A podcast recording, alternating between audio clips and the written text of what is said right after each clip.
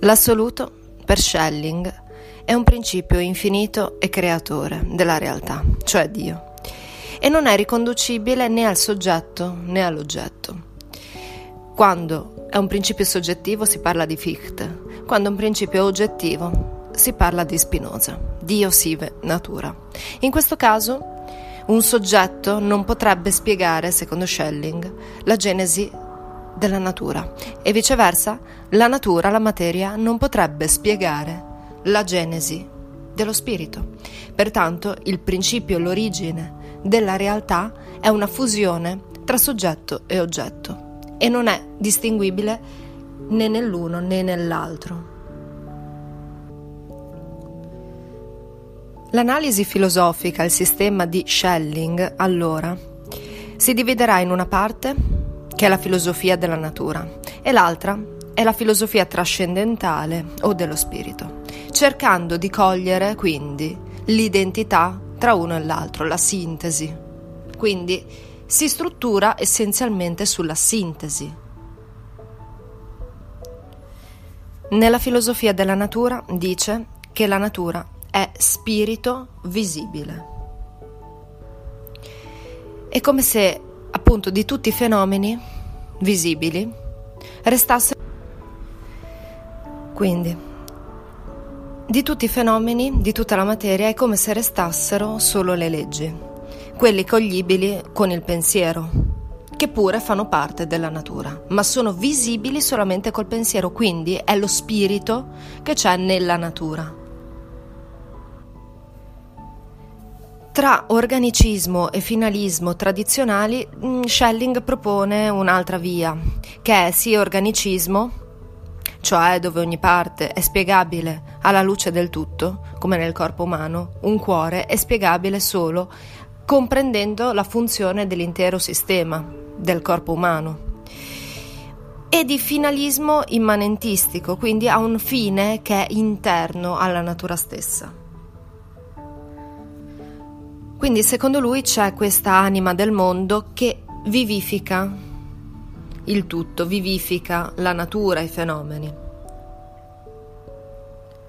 Per quanto riguarda la filosofia trascendentale, si parte dal soggetto, quindi dalla forma, dalla categoria, dall'ideale, da cui bisogna far scaturire l'oggetto.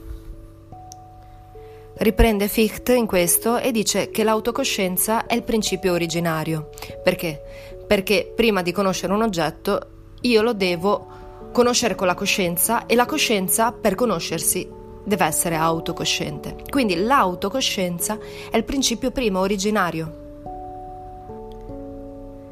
Inoltre dice quando l'autocoscienza si conosce, in questo caso soggetto e oggetto coincidono, perché il soggetto diventa oggetto di se stesso, chiaramente. Io conosco me stesso nello stesso modo in cui conosco gli oggetti e quindi io mi faccio oggetto di me stesso.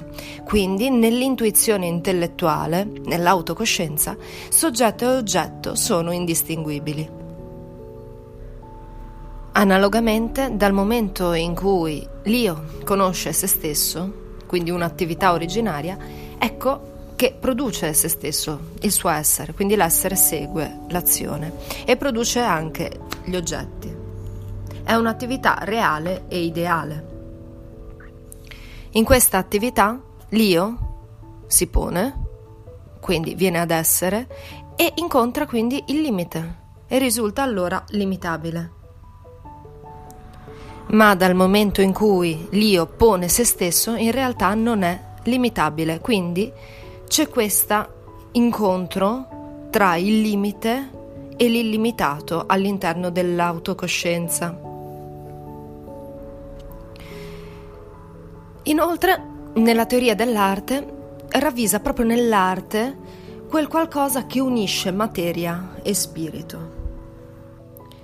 Il genio ha questo momento di ispirazione infinito, collegato appunto con lo spirito, e poi produce in forme finite quella, quell'intuizione.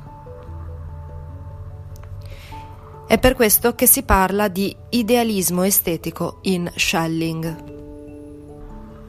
Si dice che lo, sp- lo spirito sia sempre attività e libertà Ma a differenza della creazione del mondo reale, lo spirito crea in maniera mm, inconscia, no? Ma nel caso in cui si crea per morale o si crea la storia, il volere è produzione conscia. In effetti, di fronte al mondo oggettivo, di cui lo cogliamo con la teoresi,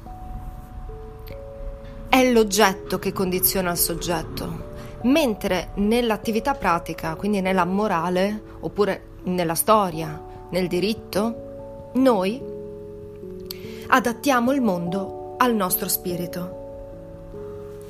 E comunque vi è un'armonia sempre tra soggetto e oggetto, il soggetto che si adatta all'oggetto e l'oggetto che si adatta al soggetto. Perché? Perché non c'è distinzione.